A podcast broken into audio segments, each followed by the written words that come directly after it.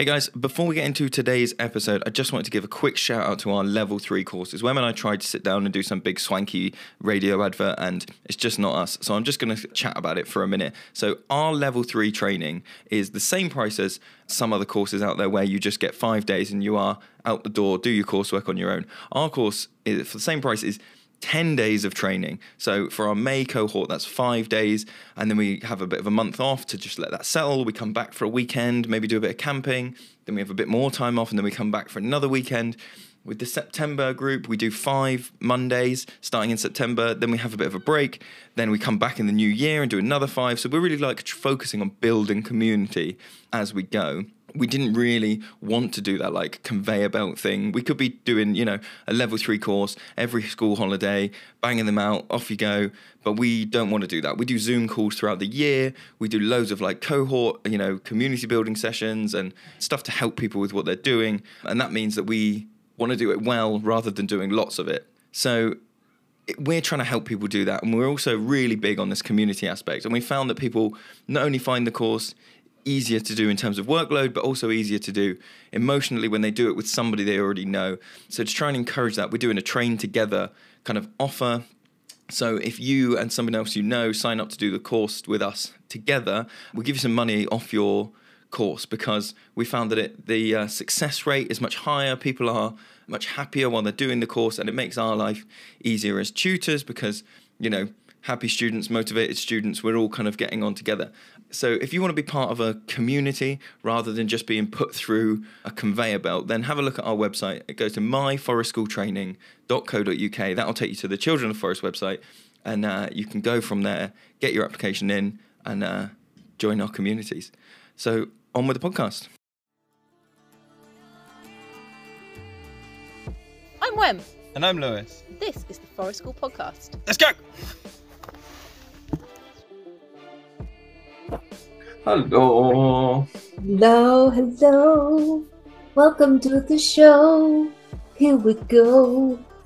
What did you that. say, Annie? You said uh, there's a there needs to be a word for when you um, get around an awkward situation by saying it's not awkward, is it? It's not. I mean, it is yeah, slightly awkward.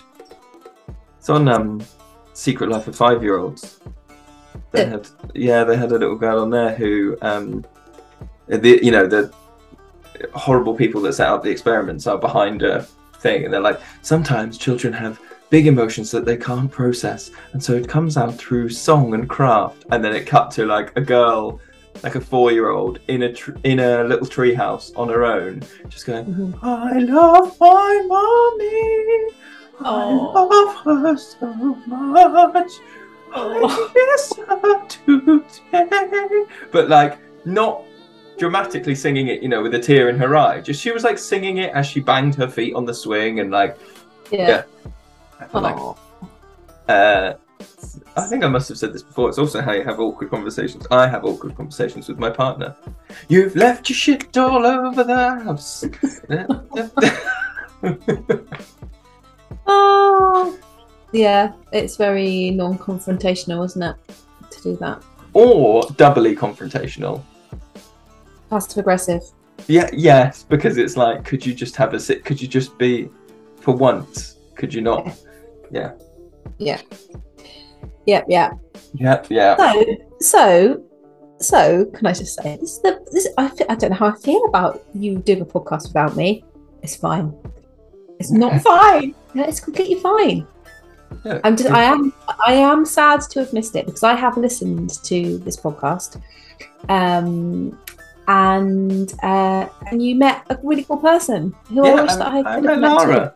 Well, Lara came. So Lara got in touch with us ages ago um, to say they're planning a trip and they're coming to the UK from Canada, from Ottawa, um, and did we have time to go meet and like show them their program and uh, what we do and everything. Um, and we weren't running anything, you know, at that point um, in the summer. So I just went in. I had a I think we recorded about an hour. I was there for about three and a half hours with Lara, just walking around, chatting about what we do, talking about our different programs and how it all works. And um, yeah, it was really good. It was, mm. it was like mm. a, a, very intense networking thing.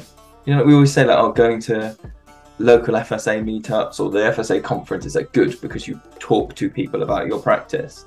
Yeah, Yeah. helps you crystallize things, put it into focus. And I just, yeah, I just love hearing about other people's stuff, especially stuff in other countries. I will never get bored of hearing someone talk about like the environment that they're setting in a different country, you know, or the weather and all those kind of things, which you talked about with with Laura. Um, so, listeners, if there's anyone else who is working somewhere that isn't the UK. Um, and you want to chat with us, then drop us a line because I'll always say yes. Um, Or is the UK Yeah, but isn't the middle of Devon? True, true, true, true, true that. Um, yeah, I was on holiday. That's why I wasn't there. I was, I was in Greece, reading a book, snorkeling in the Yeah. You- So I can't compare. I can't be too, you know, annoyed that I wasn't there. No, but Have if I- anyone's wondering like what you and I relationship is like, you I sent you something and you sent me back a photo of a very big bowline. Yes, I ship- did. From the ship that you were on. So Gemma went across Europe and sent me a picture of a big knot. Yes. I was like, check out this big knot. It's it's good. Lewis doesn't like big knots. I'll show him this big one. Yeah. Yeah, lovely.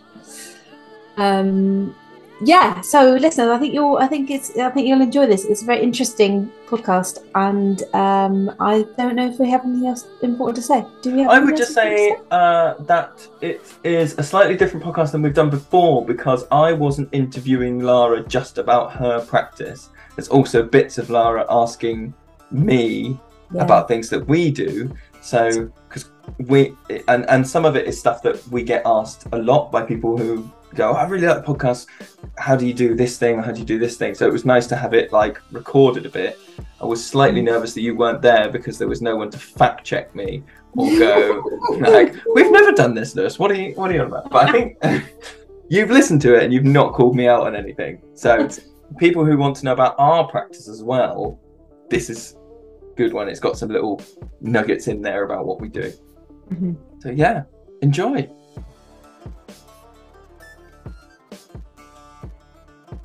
But when it's just a need, when it's just like your self worth is in the toilet, There's a hole in my need, heart. yeah, Yeah, there's a hole in my heart, Yeah. and I need you to acknowledge me. yeah. I need you to say you see On the subject of thing. acknowledging you, I should probably because I've already started this.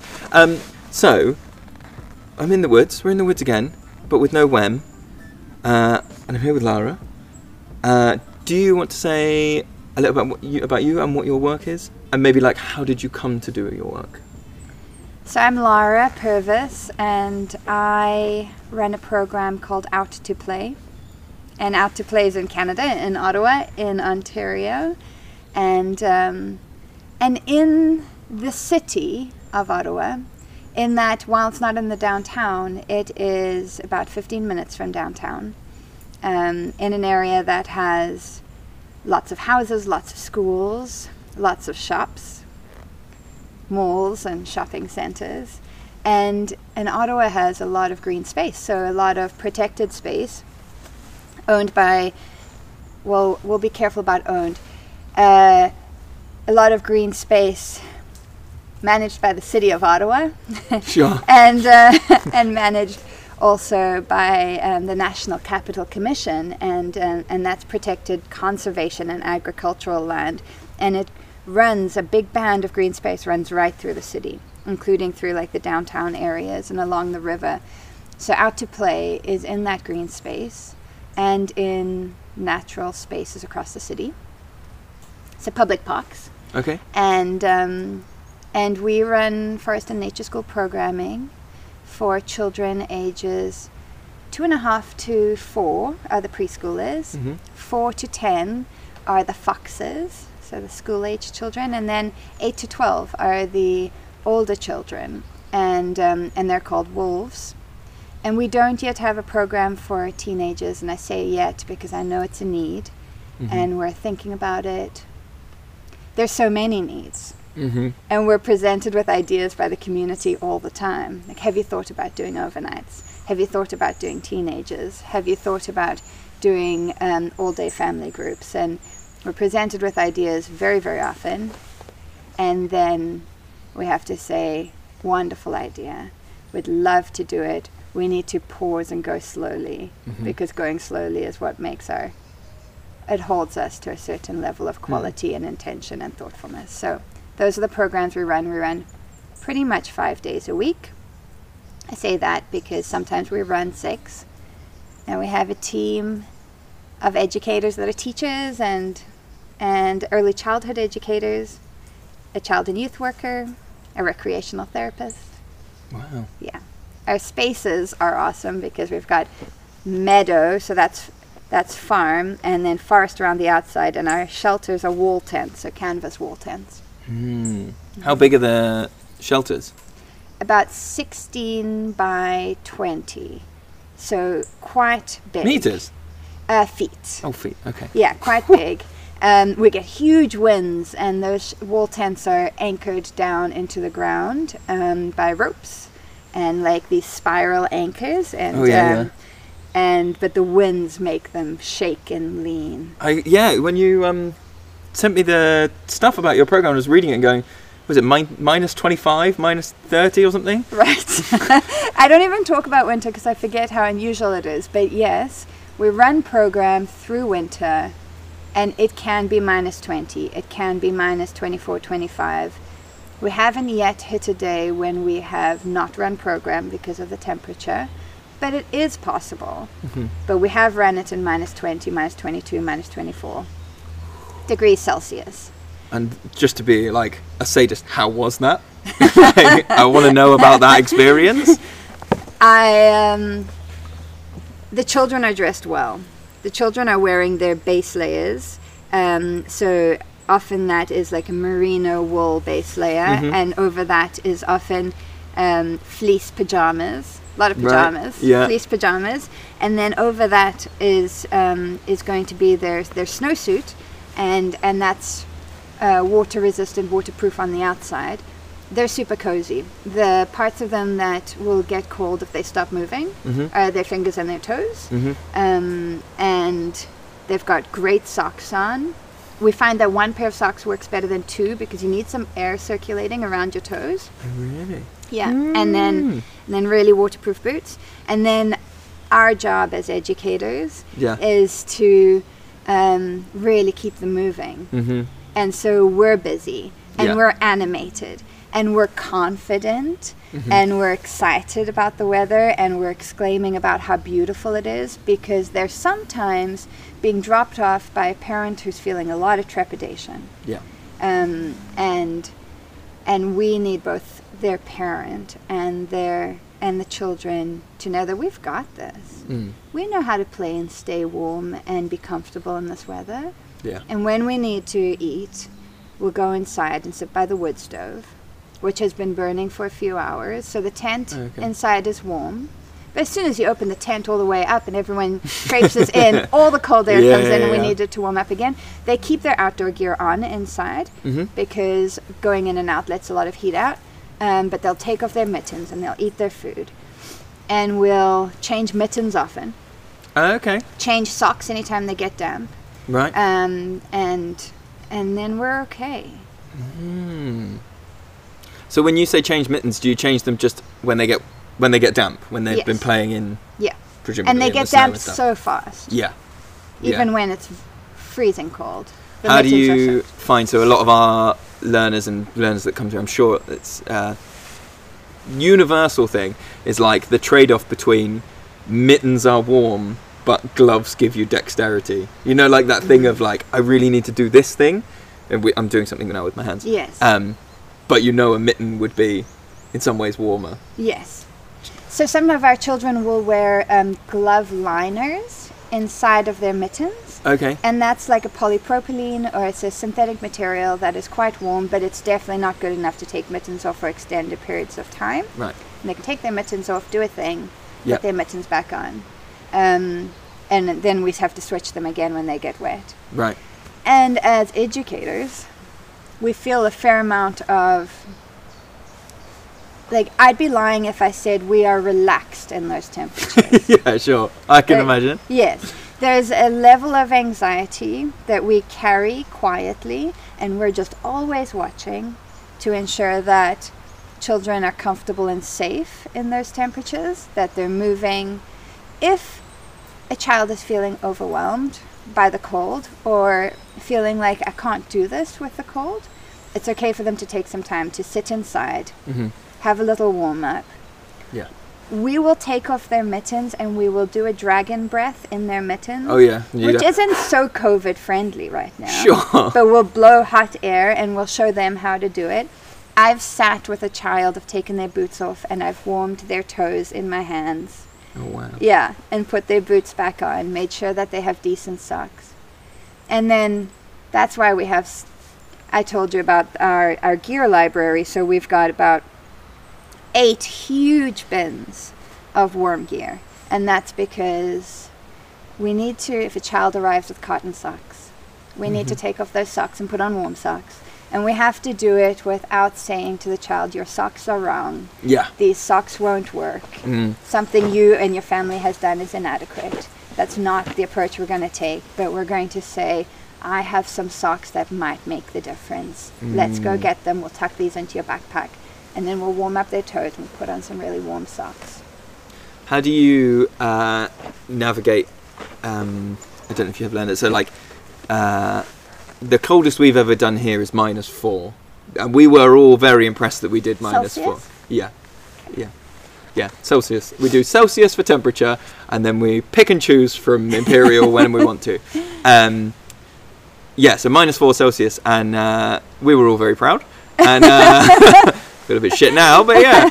And um, the you know, and we did we did quite a lot of sessions where it's like zero or minus one, and that's cold. That's cold for us, and cold for. I think with all these things, it's like it's always relative to what you're used to. You know, like the kids here are used to these climates. Minus four is cold to them, um, uh, but a lot of the work we do and has and have done is is with um, like neurodivergent learners or learners with different needs, and like winter, I find the time where you you can sometimes become aware of sensory issues mm-hmm. that aren't present in the summer because in the summer it's fine or you just you know the kids walk around here barefoot some of the time and do whatever. It's only in the winter that you go whoa could you put that on? And they're like sensorily it's not happening. Mm-hmm. Do you have similar experiences? And how do mm-hmm. you because 25 it's got to be minus 25 so it's got to be a different ballgame Yes. And we can't we don't have the same flexibility with that feels uncomfortable for you, so it's okay if you don't wear it. Um, but what we do have is a really great relationship with our parent community. Mhm. So parents who know that their children have sensory issues and that might struggle with wearing something that we offer because often it's like something that's unfamiliar Yeah. that they don't know what it's going to feel like. Uh, they have been sent with a back of ba- backup bag filled with extra gear. And every child arrives with a backup bag filled with extra gear because they've got a list a packing list. Uh, but those parents um, are sometimes reaching out to us to say they will only wear socks that hug in this place and this place.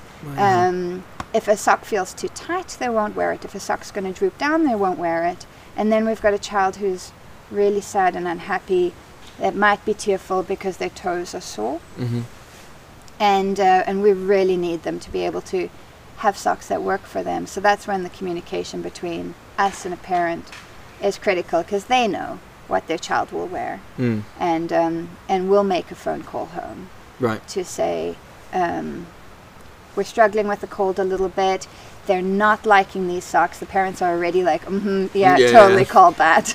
Right. I've already planned for that, or I'm on my way with some options. great Yeah. that's really good to have a that level of open relationship and like acceptance around them just being needs you know and it not it i don't know how to phrase what i'm saying now you know just to, to have parents that are that on board with like Yes. To know it's got a hug here and here and here and not feel embarrassed about that and not No. feel anything else and just to be like they want to go out Mm-hmm. so this is the stuff Yeah, and I think that we are very aware of how much trust they have in us if they're dropping off their children in a day that it's going to rain all day, it's going to pour all day, and you dropped off your children and trusted us, or it's going to be minus 20 all day, and with the wind chill, it's minus 24, and you trusted us. Mm. And so we're very aware of that trust, and I think that it um, facilitates us being really communicative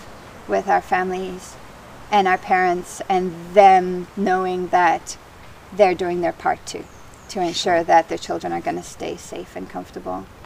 And it does ask for a bit, like, I, I want to always acknowledge that it does ask for a bit of privilege. It's oh, not um, yeah, without a doubt. yeah, it's not every family that can own some of that gear or just like zoot out from work to Mhm. quickly pop by and drop off a different pair of socks. Yeah. And um, and we're aware of that and trying to figure that out how to become accessible to families who don't have all of that privilege to It's removing barriers, isn't it? It's Right. and and that's yeah, it's a huge part of doing. I think anybody working in the outdoors at the moment has some level of responsibility to identify and remove barriers that they can. And I think there's an there's an interesting thing where like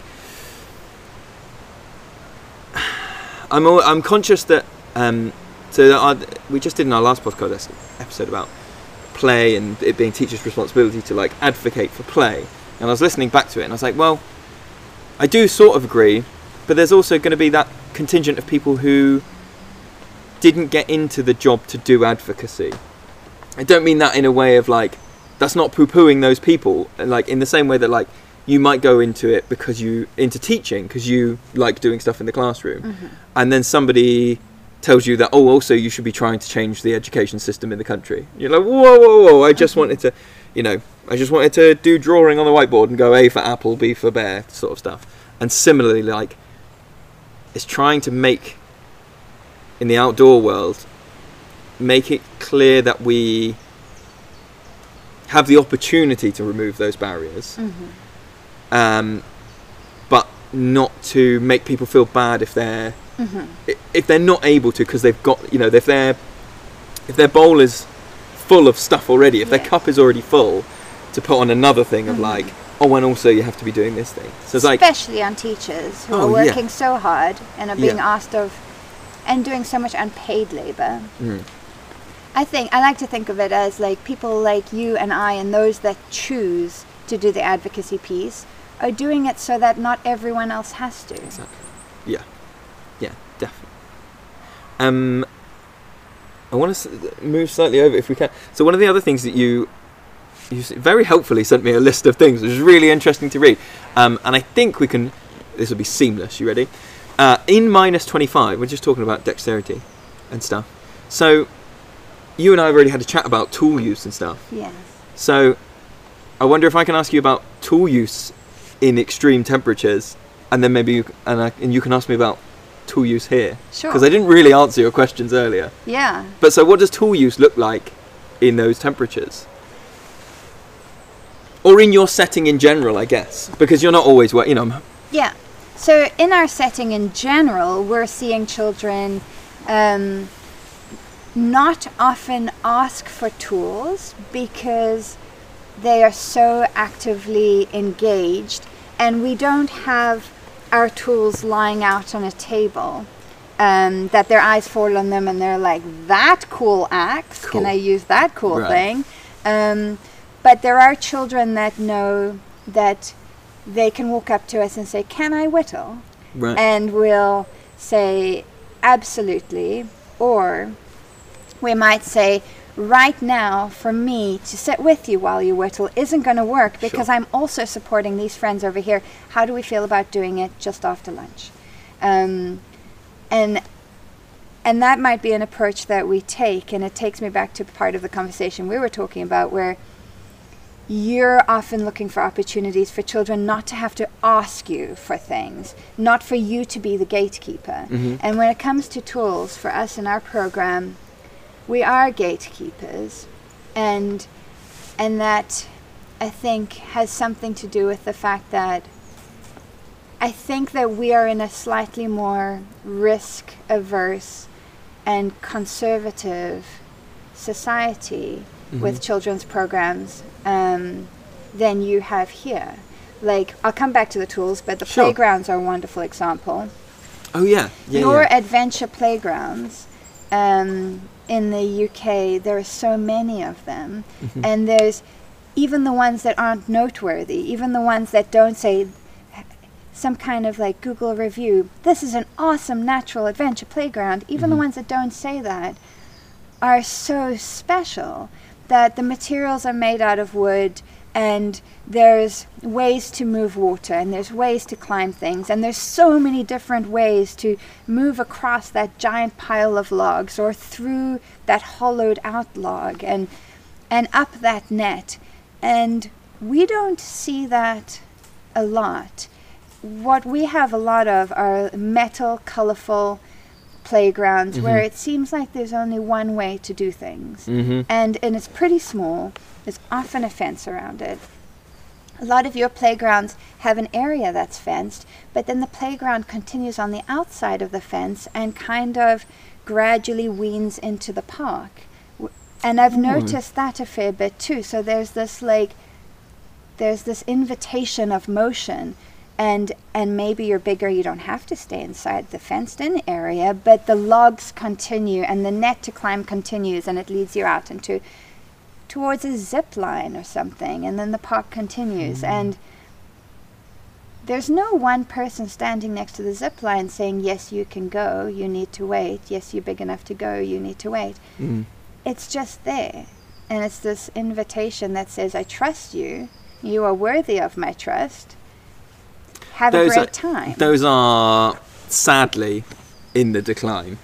Those so um, I don't know how much of the history of na- of um, adventure playgrounds you've looked into. They were a big um, like 70s and 80s uh, program, and it came along with something in this country called Playworking, which was all about facilitating play, and it came under a, um, a very pro social government, lots of money into programs that helped children and programs that helped all this stuff, and um, we're not in that situation now in in 2022. We've moved away from those things, or the government has moved away from those things, um, to I think playgrounds are more and more on their way to, as you describe, you know, colourful bars, and this is the way round to do it, and there's one point of access.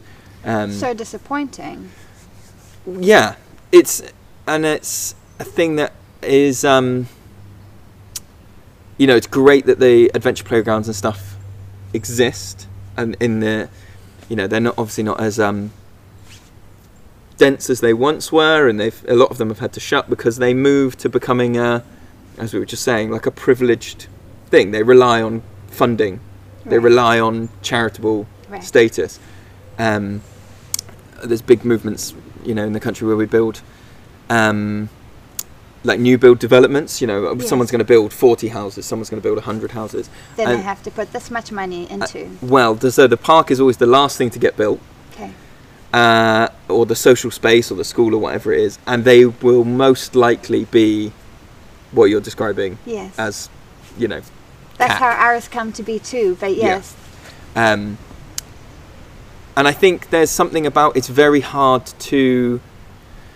It's very easy to argue for more protection. It's very hard to argue for more risk. Yes. It's very hard to undo it and say, well, this playground exists. Why don't we make it more dangerous? like that's insane, you know, or more exciting. or more exciting. But the idea that you would be removing safety in some way, it sounds different, doesn't it? Like rolling something back away from safety is harder than, do you know what I mean? Rolling it towards. Certainly. And it's a creeping thing of like, it gets a little bit safer and a little bit safer and a little bit safer um, until it stops being fun, it stops being a thing. Um, I will just, so uh, we were talking about access to tools and stuff. Um, so, in terms of like removing boundaries and gatekeeping and stuff, um, so that cabin is shut off. That's for me and Wem. Nobody else goes in there because, as you've seen, the wall is covered in Mhm. sharp, pointy things. Um, we have some big trugs. They're like uh, big container box things. Mhm. Um, one of them has loads of drills in it, like hand drills, and another one has hammers and nails. And we will get those boxes out and put them up on that table over there, Mm-hmm. and we'll know that that's going on. In terms of everything else, we do gatekeep. We do have ex- almost word for word. Can I come and whittle? Yes, I'm just doing this now, Oh, really? but I will come and do that thing. Okay. There's never a time where we would just go like, yeah, the knives are there, help yourselves, do whatever, because it just, I think that would, for me, that would border on negligence. Yes. Because you need to know. Uh, uh, what do I think? I think you have to make trade-offs in different places. So one of the trade-offs that we have is our site is only three acres. You've had a little walk around Yeah. and seen eighty percent of it. Um, we don't keep the group together. Yes. They can just go because three acres is enough that in two minutes you can walk from one side to the other. You can see where everybody is. Because we're a hill, we can see lots of stuff going on. That's you know as it is. Um, some people I know run forest school in 45 acres, and he has to keep the group together because you can't just let 15 kids go in 45 acres. You know, so our trade-off of freedom physically comes at a restraint here Yes. in terms whereas so if you've got this 45 acre site you might keep all the kids in a 20 meter space and then you probably could be a bit more relaxed about the box of knives is there because Everyone's right here. everyone's right here you're Yeah. only watching a small bit so our trade-off is like big freedom there so we do slightly restrict what's going on there and the tools will have different you know um, depending on the kids we might have between five and eight of them whittling with one of us nearby um, if one of them wants to get an axe Yeah. then that's more of a one-to-one thing Yeah. somebody once told me if you if you cut yourself with a knife, actually it was Martin. I don't know if Martin listens to this. He said if you cut yourself with a knife, it's so sharp that by the time you've told someone you've cut yourself, it's already started coming back together because those cuts are so thin. He said if you cut yourself with an axe, that finger is on the floor for quite a long time mm-hmm. before you know. So that you're doing that risk mm-hmm. assessment, risk benefit analysis all the time. Mm-hmm. Um, so I think tools are something that you do need to slightly gatekeep. But people are the, one of the big things that I've started doing is like so we've got our sawbuck up there, and it's as long as you are doing relatively the right thing in terms of like you know as long as your hands are behind the ears or antlers or whatever you want to call it, um, and you're doing this motion, there's very little that can go wrong there. The, the the the risk of it is actually pretty low. So parents often look quite taken aback that I will do a couple of pulls. Yes. So ours is a, a bow, Yes. and I, I'll give the kids the handle, and I'll go on the other side. We go backwards and forwards, backwards and forwards, and then I will look up to the parent and go, "You can do this, can't you?" And just assume confidence. Yes. L- like you were saying about being confident with the clothing, you just go like, "You can do this, can't you? You can hold this, put your hand there," and they go, uh, "Yeah." You go, "Right, cool, crack on then." Give them the saw Yeah. and then I've taken myself out of the equation, and that's really empowering. I think for a lot of parents to like, they're not expecting to be involved. Mm-hmm. They're not expecting to be given autonomy and all those things, and like reduce it. Sorry, this is my alarm to tell me that it's half past ten. I should probably eat something. and I ate your granola bar. That's fine. I will eat later. Um, yeah. And so, and actually, one of the things you asked about was like tools with toddlers, like specifically young children. Yes. And I tell you, tell me if I'm wrong. I sense that there's like that risk aversion thing. The, the younger the kids are, the higher that sense of risk aversion is. Um, so there's different things that we would do. So like, have you done whittling against your knee? Um, this whittling like this. Yeah, I'm, so I'm that- doing a motion of like holding it across my. Sure. Yeah. With I'm going to do a slight bit of training now for everybody listening. So you put your knees together and you move it away and you put the stick across Yes, your body. that's you come- actually the way we mostly whittle. Perfect. Right. So there is another way. I'm going to use a stick as a knife, um, which is where if this is your knife, you hold it against your knee, and instead of the um, you put the handle on your knee, and instead of the knife moving, the stick moves, Oh, that's interesting. and it is remarkably hard to do anything. That's great. So the worst that can the worst it. that can happen is you put your hand too far forwards. Right. and you come in. So you do need to watch, obviously. But for lots of learners, the act of pushing with a blade is really hard. Mm-hmm.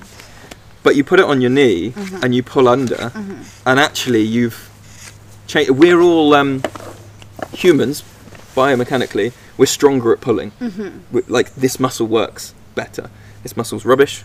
I'm doing this and people can't see. Your biceps are rubbish. Your triceps are really good. so pulling with your triceps has more strength. So putting there and there, you're using this big muscle underneath. So with smaller children, we would either do that, or if they're with their adult, quite often they'll just mirror everything. And I say, sit on your parent.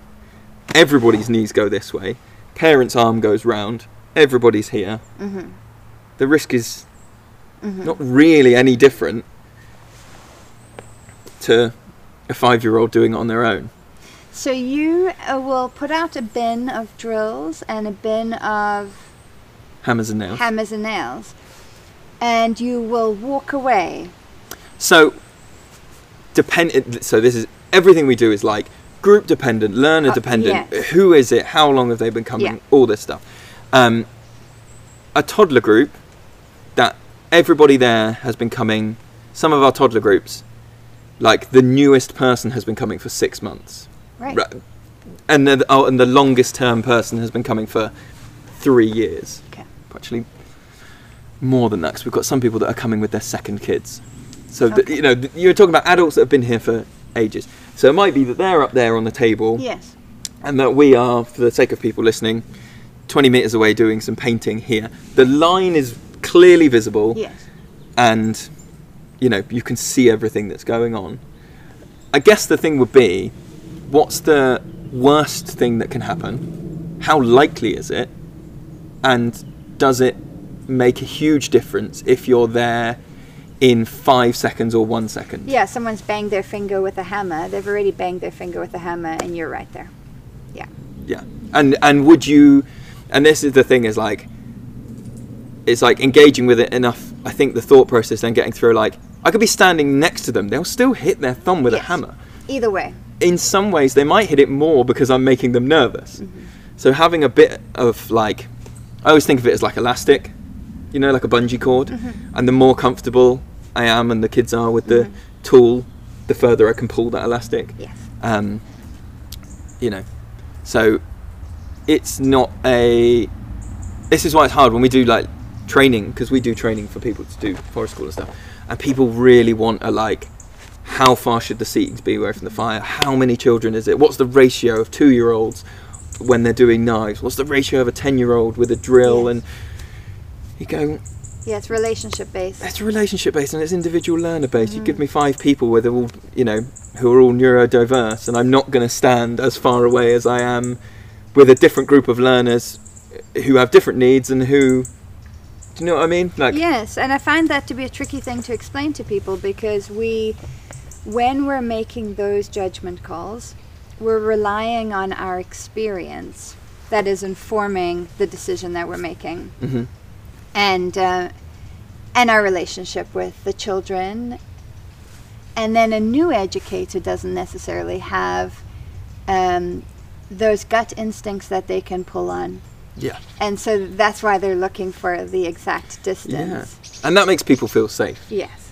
Yeah, I think there is something I watched once. I once watched someone do some forest school sessions, and um, I realised, like you're saying about that gut instinct, and um, they didn't have the like, I would call it helicopter sense, in that they would sit down with a group and wouldn't look up from what that group was doing, Right. uh, as opposed to I don't really, you know, I'm focused on what's going on here, but I'm also my ears are tuned in over here, and half my head is watching this, and my peripheral vision, and like, it's a really hard thing to teach someone, isn't it? Like, Mhm. Yes. you know, um, so yeah, it's very. I think like when you went you went in the cabinet, you kind of went, oh shit, there's a lot of tools in So here. many tools. Yeah, and I think that's you know you and I talked about spiky profiles Yes. of different forest school people doing different things. Yes. And like you don't have to get any tools out to do forest school. No, you don't. And yet, like, if in my case, I feel a desire to bring more tools into our work. At Out to Play, we've got the occasional saw and the whittling knives, and and then a mallet if someone's going to help us split kindling.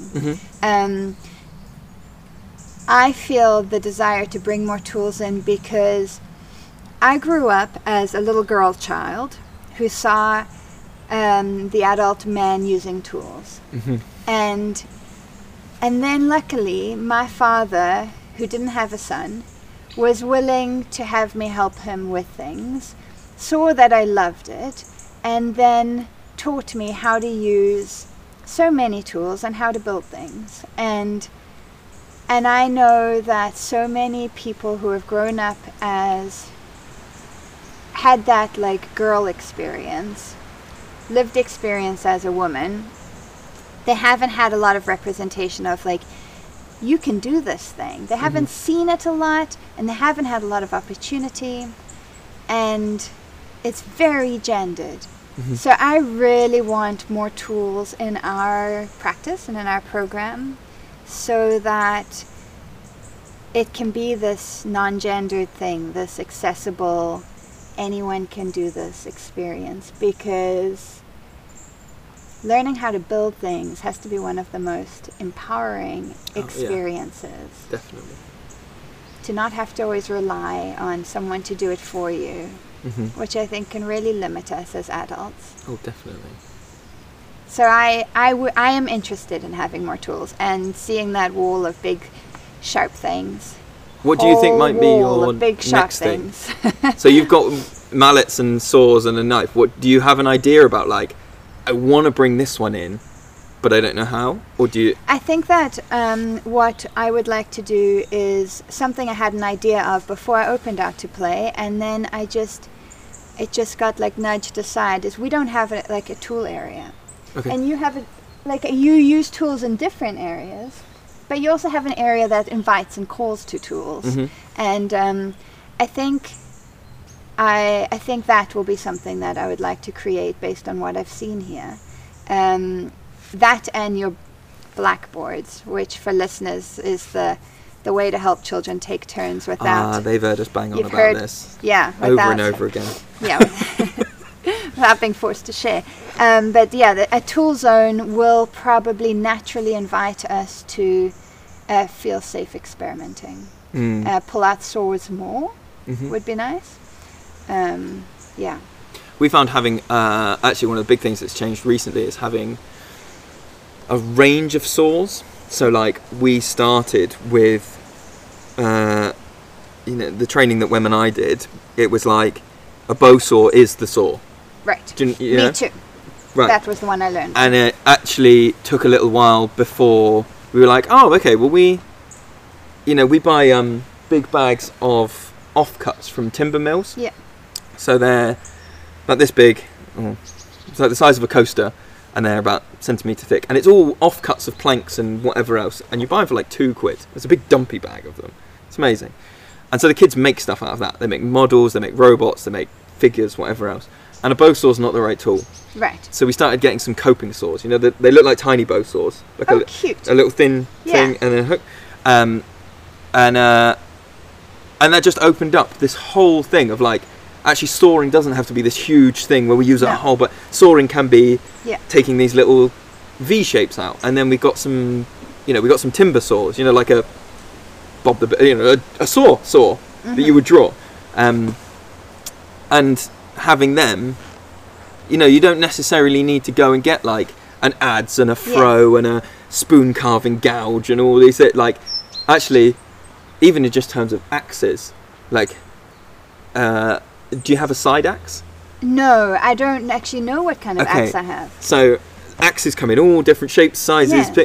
So, a side axe is an, an incredible tool because if you think about, if you were looking, um, if you were holding an axe with the blade pointing away from you, like handle down, blade pointing Yes. away from you, and um, you've got the, you're looking down at the handle, and it comes together like this, right? Yeah. Like it comes together in the middle, um, which means you've got, so that when you split, the wood comes off in a V. Yeah. So a side axe is off to one side. Okay. So you have one completely flat side. okay. So if you want to make a bench, you can't make it with a normal axe. Mm-hmm. You need a side axe. Right. Right. It needs to be flat. It on one needs to be flat on one side. And having a side axe opens up a world of possibilities that just a normal axe, you know, a bog standard I've been to Yes. whatever hardware store and bought an axe. Yeah. Suddenly a side axe is like, oh, okay, we can make flat things now. So, what have children? How have they used the side axe? So we've made some bushcraft benches before.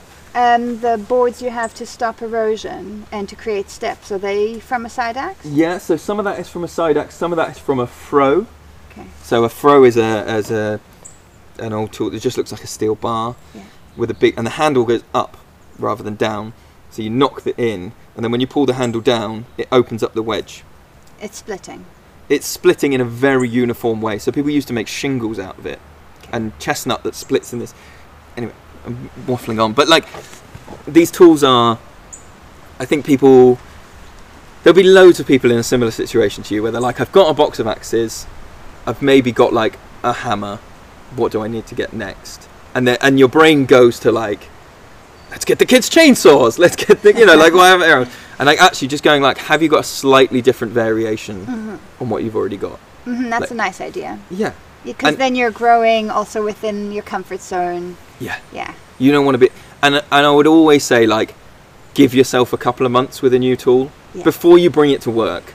You need to be doing stuff with it. Super comfy. Super, well, not even super comfy, but like confident enough that you could go. Here's a couple of things I've made with it, Yeah. or here's a, you know, I've got this really. So you can still. I think if you go too long, you stop being excited about it. You still want to bring it in with some excitement, like I've got this fucking axe thing, and it's well good. Let me show you what it does. You know, um, like I'm still uh, learning to use, you know, crook knives, like for spoons. Yes. I'm still crap with them, but I still find it exciting, Right. and they're an interesting thing to get out of the box. And the kids are, oh, what the fuck are you about? You know, like, yeah, I'm doing this thing, and like scares the living daylights out of me. We've got a double-sided one, so it is a blade on both sides. So right-handed and left-handed people can use it. Jesus Christ! It, genuinely, it, it would go through your thumb and not think about it. Yes. It's so scary, but it's really exciting Yes. for that reason. Yeah. Um, and I think one thing I would say, you may already do this, but like it was such a big learning point for me that I feel like I want to put it in this recording, was um, we for a really long time didn't talk about what to do if you cut yourself. Okay. So we would go through all of the li- like you and I just did. Put your Yeah. ears to the side, go like this, do this, um, and then go. You know that'll keep you nice and safe. That'll do all this stuff. And um, we had a couple of learners then who had accidents, who cut themselves, and they thought they'd done something wrong. Okay. Uh, and then we went to we went to a festival, Wem and I together, and um, we saw a guy. It was a festival where children earn a knife license. It's a cool festival. So the kids have a little sticker, and it basically means you if you see that kid holding a knife, they're all right. From f- three, right? They can go and do whatever they want. They're walking around this festival, fucking tooled up, right? It was incredible. I saw a four-year-old with a two-foot machete, like hanging off, and he had the stick, and you're like, okay, you know what you're doing with that. That's fine. Um, but the guy doing the licenses was like, when you cut yourself, not if, when. If you use a knife, eventually you are going to cut yourself. It's not a bad thing. It's going to happen. You grab it, you put it over your head, and you shout, "Lewis, I've cut myself!" really loud, and you make it funny and you make it stupid, and like, it just takes. You know, we re- we watched that, and both Wem and I walked out of this tent feeling like we suddenly had knife licenses, and we were like, "Oh God, that's why people have been like hiding their cuts." You know, we had one kid genuinely cut his hand and walk off and didn't tell us for half a day because we told him how to cut. Yes. He'd done something wrong, Aw. and he thought he was hiding the evidence. Yeah. And so actually now we've included that now whenever we do a tool talk. And it just to remove some of that stigma, to remove some of that guilt and be like, Mhm. if something goes wrong, this is how we're going to deal with it. We're going to do that and do that. It makes so much sense, and I never thought of it before. But when we put up slack lines and and things that children are going to climb, we will say, "And when you fall." Because did you know that when you play, you will fall sometimes? Yeah. When you fall, you might get a bump or a bruise. You might need to hold yourself. It's okay to ask for help. But I've never said, and when you cut yourself. put your hand above your head, hold Yeah. it really tight, and shout, "Hey, Lara, I Mm. need help!" Yeah.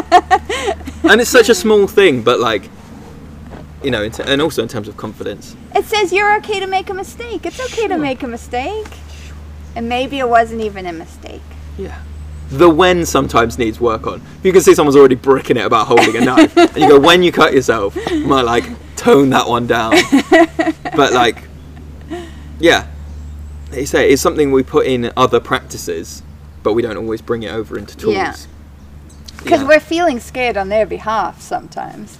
It'd be Uh, nice. not really. Yeah. but I think that might be why. But I think that I've said this to parents before, which is what I just go, yeah, it, you know, toddler groups and stuff, and I go, yeah, but I have a different connection to this person, so I'm more comfortable putting them at risk, and not in a horrible way, like I'm going to throw their Yeah. kids, you know, but just like I don't have the same parental attachment to your children as you do, and that's not a bad thing. it's not life threatening, No. the risk that you're putting them.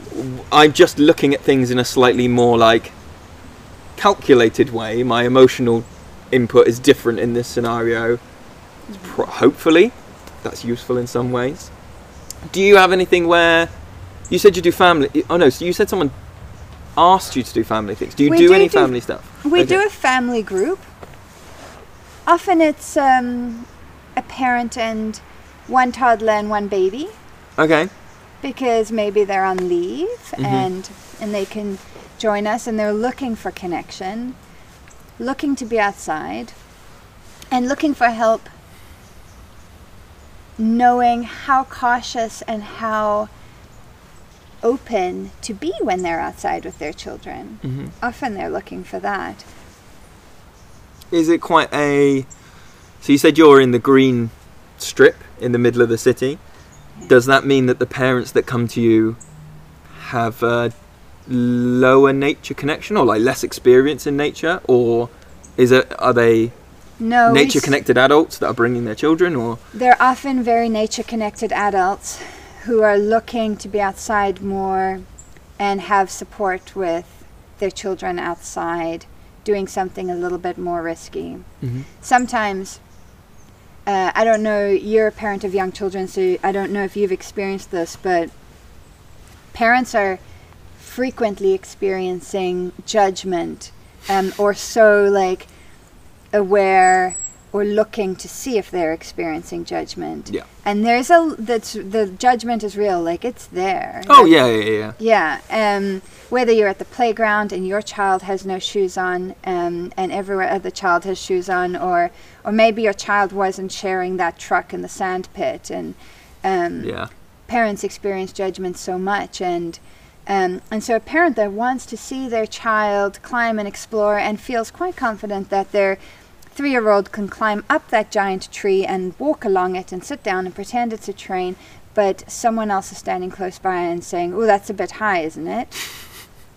so they are looking for a safe space to Bit find your tribe. yeah, to Mm. find like space for their children to stretch out and explore. Um, and sometimes they're looking for like support in knowing when to pull back Mhm. and when not to. So they're joining us. So they're generally folks who have already embraced being outside and looking at how to do it with children hmm and looking for community. hmm Um, so so it's generally those families, and I would love to connect more with families who find it a bit harder and a bit scarier, hmm um, and families who are new to the country, Okay. and um, and figuring out how to do that because because we've got huge amounts of green space in in Canada and in Ottawa, and there's so much to explore, but it can feel very intimidating. Like when we have worked with schools, uh, parents have asked, um, "Are there going to be bears there?" And, and these are families that are. What's the answer? The answer is no. Okay. Um, these are families that are new to Canada, and to them, the forest might feel scary. Yeah. And um, and they, uh, we've been with children who have walked into the forest and and said, "I've never been in a forest before." Mm. And so, and so those I have like a sp- specific soft spot for those families and communities, um, or the child who's never climbed a tree before. and you are present the first time they climb a tree, like that's a real kind of magic. Mm. Yeah. That that's all very special, and so finding ways to connect with those families and say, "This land is safe, and we've got you." Um, we're still figuring that out. Mm. Yeah. Yeah, I, d- I realised I didn't answer earlier. You um, you asked me. Uh, I can't remember exactly what you asked me, but you said like, how do you tell the parents about what's going on, or how do you? We were talking about that friction of feeling like you want to say something or you don't want to say something. It's like I feel like I've been on a huge journey with that, and it's not always been like a pleasant journey, and I didn't always get it right, and like, um, you know, I can remember really uh, things I shouldn't have done, like very directly challenging something, something, you know. But it was, like you say. they say the example you gave of someone walking along a high thing and somebody being nearby and going, "Oh, isn't that a bit high?" Mm-hmm. And I basically did the same, but f- from the opposite point of view. Like I told someone their kid didn't need to share after mm-hmm. they'd told their kid, "Be nice and share," mm-hmm. and I like directly confronted them about it in pub, like at a toddler group in front of a couple of other parents, and I it'd been going on for a while, and I, I just I don't know. In the moment, I just kind of went like, "Now's my time. I'm going to talk to you about this thing," and it was the, absolutely the wrong thing because, like you say, there's judgment all over the mm. place. They're in my space, right? This is my setting. They've come here. There's other parents watching, and you know, however you want to perceive it, maybe they felt like I called them out in front of other parents because I had, and or just this stuff that's like horrible, right? And I would never do, you know, I wouldn't do now, and it's so much more. I think now about. So we have some. We don't always get them out. Um, like laminated cards with like a couple of key things with very brief, like two paragraph explanations. And we leave them out on the kitchen table where all the tea and coffee is. So people, we're not there when they read them. But they say stuff like, um, at Children of the Forest, we believe in allowing war play. And then it'll have a couple of paragraphs about why why we allow war play. And it moves on. Or, you know, we believe in not always needing to say sorry. A couple of paragraphs. And we like, partly that stuff's there to go, this is our pedagogy, this is what we're doing, this is the space you're in, like get ready. Um, and partly it's there so that, like the example you gave for someone saying, you know, feeling that judgment of like, uh, I, I should tell my child they need to share. I should tell my child to step out of the way or whatever. Um, and partly that stuff is there to explain why you won't see us do it. So quite often our toddler groups, we're off with the kids or we're away playing with the kids, and the adults are sat here or they're doing something else. And those cards help to explain like why you won't see us tell your kids off if they start fighting with sticks, or like why you won't see us, you know, tell people they've had two swings and need to go. Um, but I think most of what we do now is done through modelling and just and um, Yes, us too. and po- have you come across the term pole bridging, No. which is like just verbalizing everything Yes. to the to the ethos, Yes. uh, to the ethos, to the ether. So you're sort of saying it for the parent that sat Yes. behind you and is listening. Absolutely. But you're basically just talking into the air, like, Yeah. I wonder if Tom's feeling okay about this, and I wonder if we could do this thing, and like, we do that too. great. it's, it's exactly that thing, isn't it? It's like um, uh, it's like modeling by stealth Yeah. and because there's so much stuff that goes on in that par- parental judgment space that's unsaid Yeah. you know it's like worry that someone is saying something worry that someone is thinking something whereas if you could loudly be like i don't mind that they're playing with sticks because i think it's healthy you know like it just helps people to feel okay and if they're watching they know we're not judging their kids Yes. we're not doing whatever um, I've walked up to a parent before who's watching and looking a bit concerned, but not, but clearly not sure if they should intervene or shouldn't. Um, and I've said, "How does this make you feel?" ooh nice and and they will say, "I'm scared they're going to get hurt," or um, "I'm totally okay with it, but I feel like you probably aren't." Like they, and it's helpful. It's a, it's like a a launching pad for us to talk about the emotional responses we feel Mm-hmm. to children's play and also how we're going to respond in this moment and why. Mm. Um, you said that you support war play. Can you tell Mm-hmm. me more about that? Because I don't know if we do. Sure. So, uh, What is war play?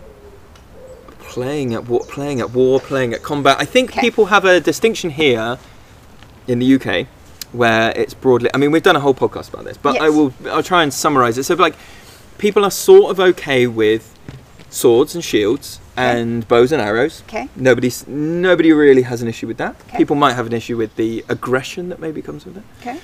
People have a strong emotional response to bang bang pow pow. I'm in the army. Shoot you. You're dead. Yeah. And what about you?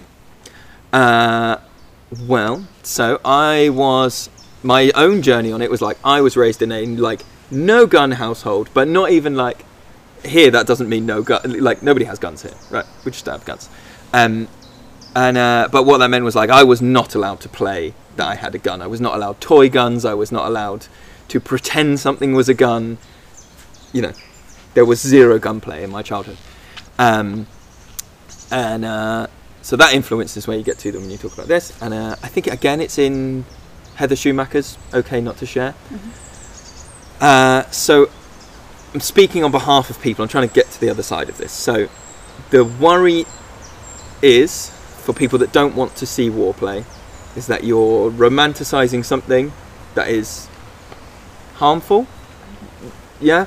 Uh, I think that's let's say let's say devil advocate. Yeah. Right? So that's there's somebody saying I don't like that because war is scary. They shouldn't pretend to be war. Um, it makes the it will make them grow up and want to be in the army. It'll make them grow up and be aggressive people. Okay, so you go okay, right? I understand all of that. None of that is invalid. Makes complete sense. Like you say, how does this make you feel when you see it? Mm. And that it's about how it makes us feel when we see it. Mm-hmm. We are adults. We have all the context in the world. We watch the news. When we see children playing war, we see actual war. When they are playing war, they are playing first and foremost, and secondly, they're probably working something through mm-hmm. that they've seen, that they've heard. We've had children here reenact. I'm going to be Russia and you be Ukraine. Yeah, we've had America and Mexico in a Right. war. So, if you have stuff that's going on that you don't understand internally, right? You might understand it in terms of you could mm. tell the story. But if children don't get a chance to play stuff through, they don't understand embodying that thing. If you want to, if you want something to develop empathy, let them play at being the other side of the wall and not being let in. Mm-hmm. Let them play at what does it feel like to be powerful and to not let someone in, and to see how that feels. Because with all the empathy and you know with all the understanding of the world you and i know that you can't say to children like you should feel bad about this and they'll mm-hmm. feel bad about it. Mm-hmm. When they play it they embody it. It's in everything in some ways allowing war play is probably promoting more empathy because you're getting the incredibly safe right we're not playing with real guns no one's actually going to die no one's actually going to get shot but you do get to see the emotional different the emotional impact of watching someone die in air quotes. Mm-hmm. You do get to see what it feels like to be powerful. You do get to see what it feels like when nobody wants to play because you've been too aggressive. Mm. All of that is safe in play. Nobody's getting physically hurt. Emotionally, you've got to watch it, right? You've got to see where is this in the line, right? But if my, my daughter walks around the house and meowing on all fours, I don't worry she's going to grow up and be a cat. Are you sure? Well, slightly, but the, do you know what I mean? Yeah. Like, we don't worry that children. Of course. Uh, I think that's something that we've seen, and and one of the reasons why I've pulled back from it. So one thing is if I do see children engaging in play that they are clearly working something through, um, and there are power imbalances happening in the play, and there might be someone experiencing some form of emotional harm, unless I stay really present and communicative with them. And in those scenarios, I'll ask questions. I'll ask questions that might prompt a little bit of thought. And I'll feel like this play is staying a bit safer emotionally because I'm hanging out and I'm playing alongside. Sure. Um, when we saw play happening where there was Mexico and the United States and a wall was being built, Mm-hmm. the children that were being aggressive and exclusionary Mm-hmm.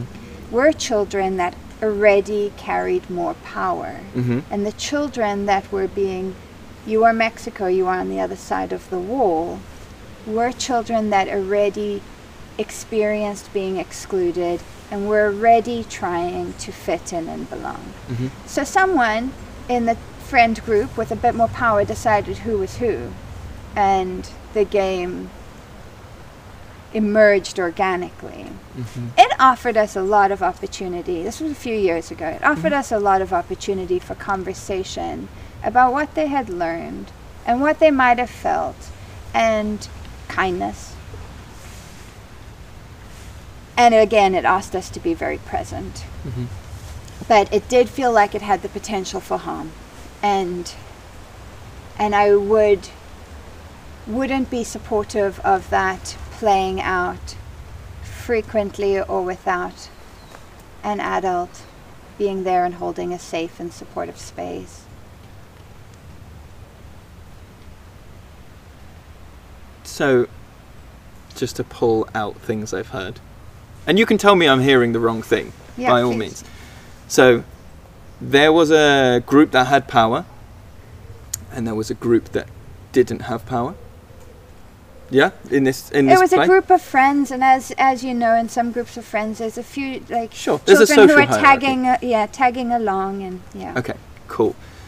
So I guess one thing I'd be looking at would be, and in some ways it might, it, it- this it's probably more useful not to know what you did next, because I'm, this is if I was in that scenario, what I'd be looking at and trying to unpick and reflecting on all this stuff is going, okay, so they've got the power, and these people have not got power.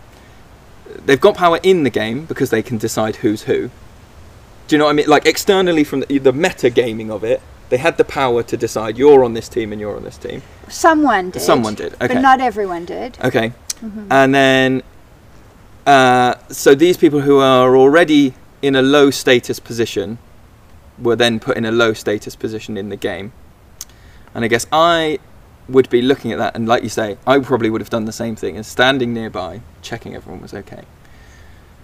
I think what I would be then long term looking at is like if someone is low power, low status, is it helpful for me to just come in as a higher status person and trump the high status?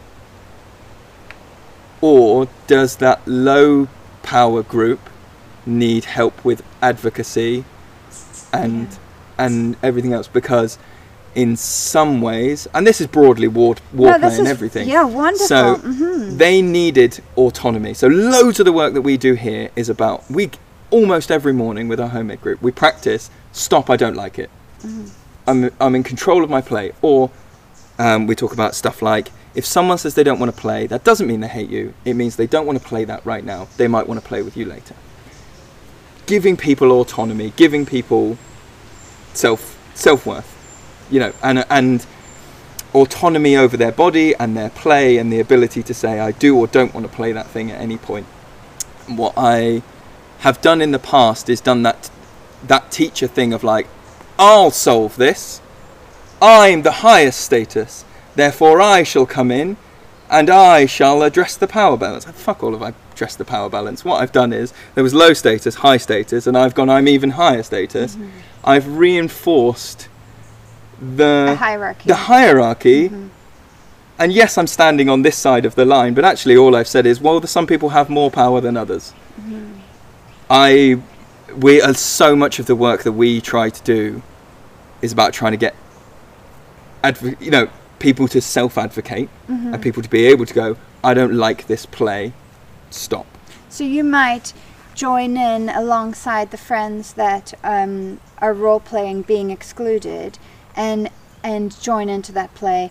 Ask que- no, you wouldn't. I wouldn't join. Oh, you wouldn't. Because then I've still joined in. Because then I've still stepped in and, like we said, like it or not, I have a hierarchy. I'm six foot tall, Right. and I'm twice the size of all these children. Even Right. if I step in and play and say I'm I'm on this side of the wall, I'm still six foot tall, and I'm still bigger than all these other children, and I'm still in charge, and I'm still all these other things. So, in supporting their advocacy, I how would, would be, you do I that? would be going, hang on, this person doesn't look happy.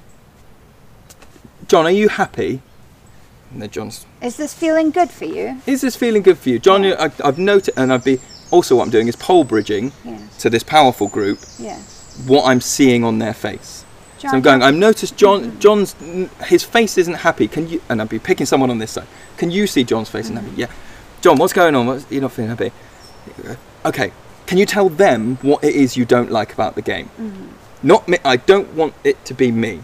I don't want to be a mediator. I want to be a facilitator. Yeah. And people step into the wrong role sometimes. Yeah. They mediate when they should be facilitating. Yeah. My goal is for them to talk to each other.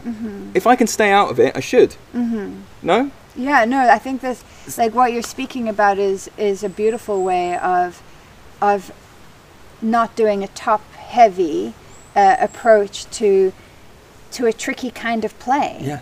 And it's really hard. And this is the, where you bring in again, if you've got uh, parents' eyes on you, if you've got all this other stuff on you, there's an urge to like fix it quickly. Mm-hmm. And the way to fix it quickly is to step in and to like, I can solve this. I don't like this. This person's sad, so let's not not do that. And the learning just isn't as rich. We've, and we've all done that, right? And we've all, and, and like every single one of us has done that. Like, it just happens, and it happens. And sometimes, like, the only thing you can do is to reflect after, reflect on it afterwards, and go, okay, if I see it come up next time, because you might not see it come up next time. Quite often, it comes up with like, um, it's a really good book called Why Weren't We Taught This at School. Talks about fingerprint needs and how we just go in with some stuff. So, like, someone might have a fingerprint need about fairness because something in their life means that fairness is super important. So, when something unfair like that play happens, they're in, they've solved it, and then they go, ah, fuck, I didn't need I- to do that thing. I did it again. I did it again. and all we can do is try and, like, reflect on it and go, okay, next time, okay, next time, okay, next time. Mm. And, like, that's where we all need to be doing this with teams so Yeah. that you can set, uh, because Wem and I will quite often go, uh, this is really challenging for me. Mm-hmm. Could you go watch that bit of play? We call that tapping out. Sure. It's that thing, isn't it? Of just like, no, I as a Yeah. person can't hold this right now. so Totally. can- Can you tap in? yeah. and that's okay. And that person, you know, quite often that's good because that person hasn't seen all of the build up. Yeah. And if you've been in a play cycle, if you've been with a group, as you've watched things go boom, boom, boom, boom, boom, boom, boom, you might have a different view of what is actually happening. Someone else comes in and goes, well, they've just put some sticks on the floor and they're on that side and they're on that side. I don't know what you're worried about. you know, it's that kind of stuff. Um, It is important to be aware of the emotional responses you're feeling in your body. Definitely. hmm And I find uh, we talk about this a bit, and I'm sh- like your alarm went off to tell you to eat food. Mhm. Um, we talk about this a bit in our team that for us to be on our toes, responsive, and the better version of ourselves as educators, we have to be comfortable with what we are wearing. Mhm. We have to be like, not like, oh my gosh, my toes are so cold, my fingers are so cold. That's going to be, that edge of discomfort is going to make me more reactive, not responsive. Yeah, yeah, yeah, yeah, yeah. So, Yeah, like do. looking after ourselves, ensuring that we are not hungry, are not thirsty, are not cold, um, can sometimes mean that we can hold a bigger amount of s- emotional space Yeah, for what's happening around us. Yeah. Do you uh, have you come across the idea of uh, cups? That we all have these cups, and that if they're being filled, and you need to find ways to drain the cups, and so they don't fill over. And like, yeah, it's that thing, isn't it? Yeah. Amazing. Well, I'm just conscious of the time. We could happily chat about things It's been um, great. all day, but um, so if people are in your part of the world, where can they find, or not in your part of the world, where can they find out more about your stuff and what you're up to? Well, if you want to look us up online, we're at outtoplay.ca. And and we welcome visitors and tours as Lewis did for me today, which has been wonderful. Uh, and We also welcome volunteers to join us and observe. We often have practicum students with us and and I love this experience of discussing how we do things and what we do the same and what we do differently. Um, I think it's the richest learning for me. Mhm. So, absolutely welcome that if anyone would like to look us up and visit. Mhm. Amazing. Oh, thank you very much.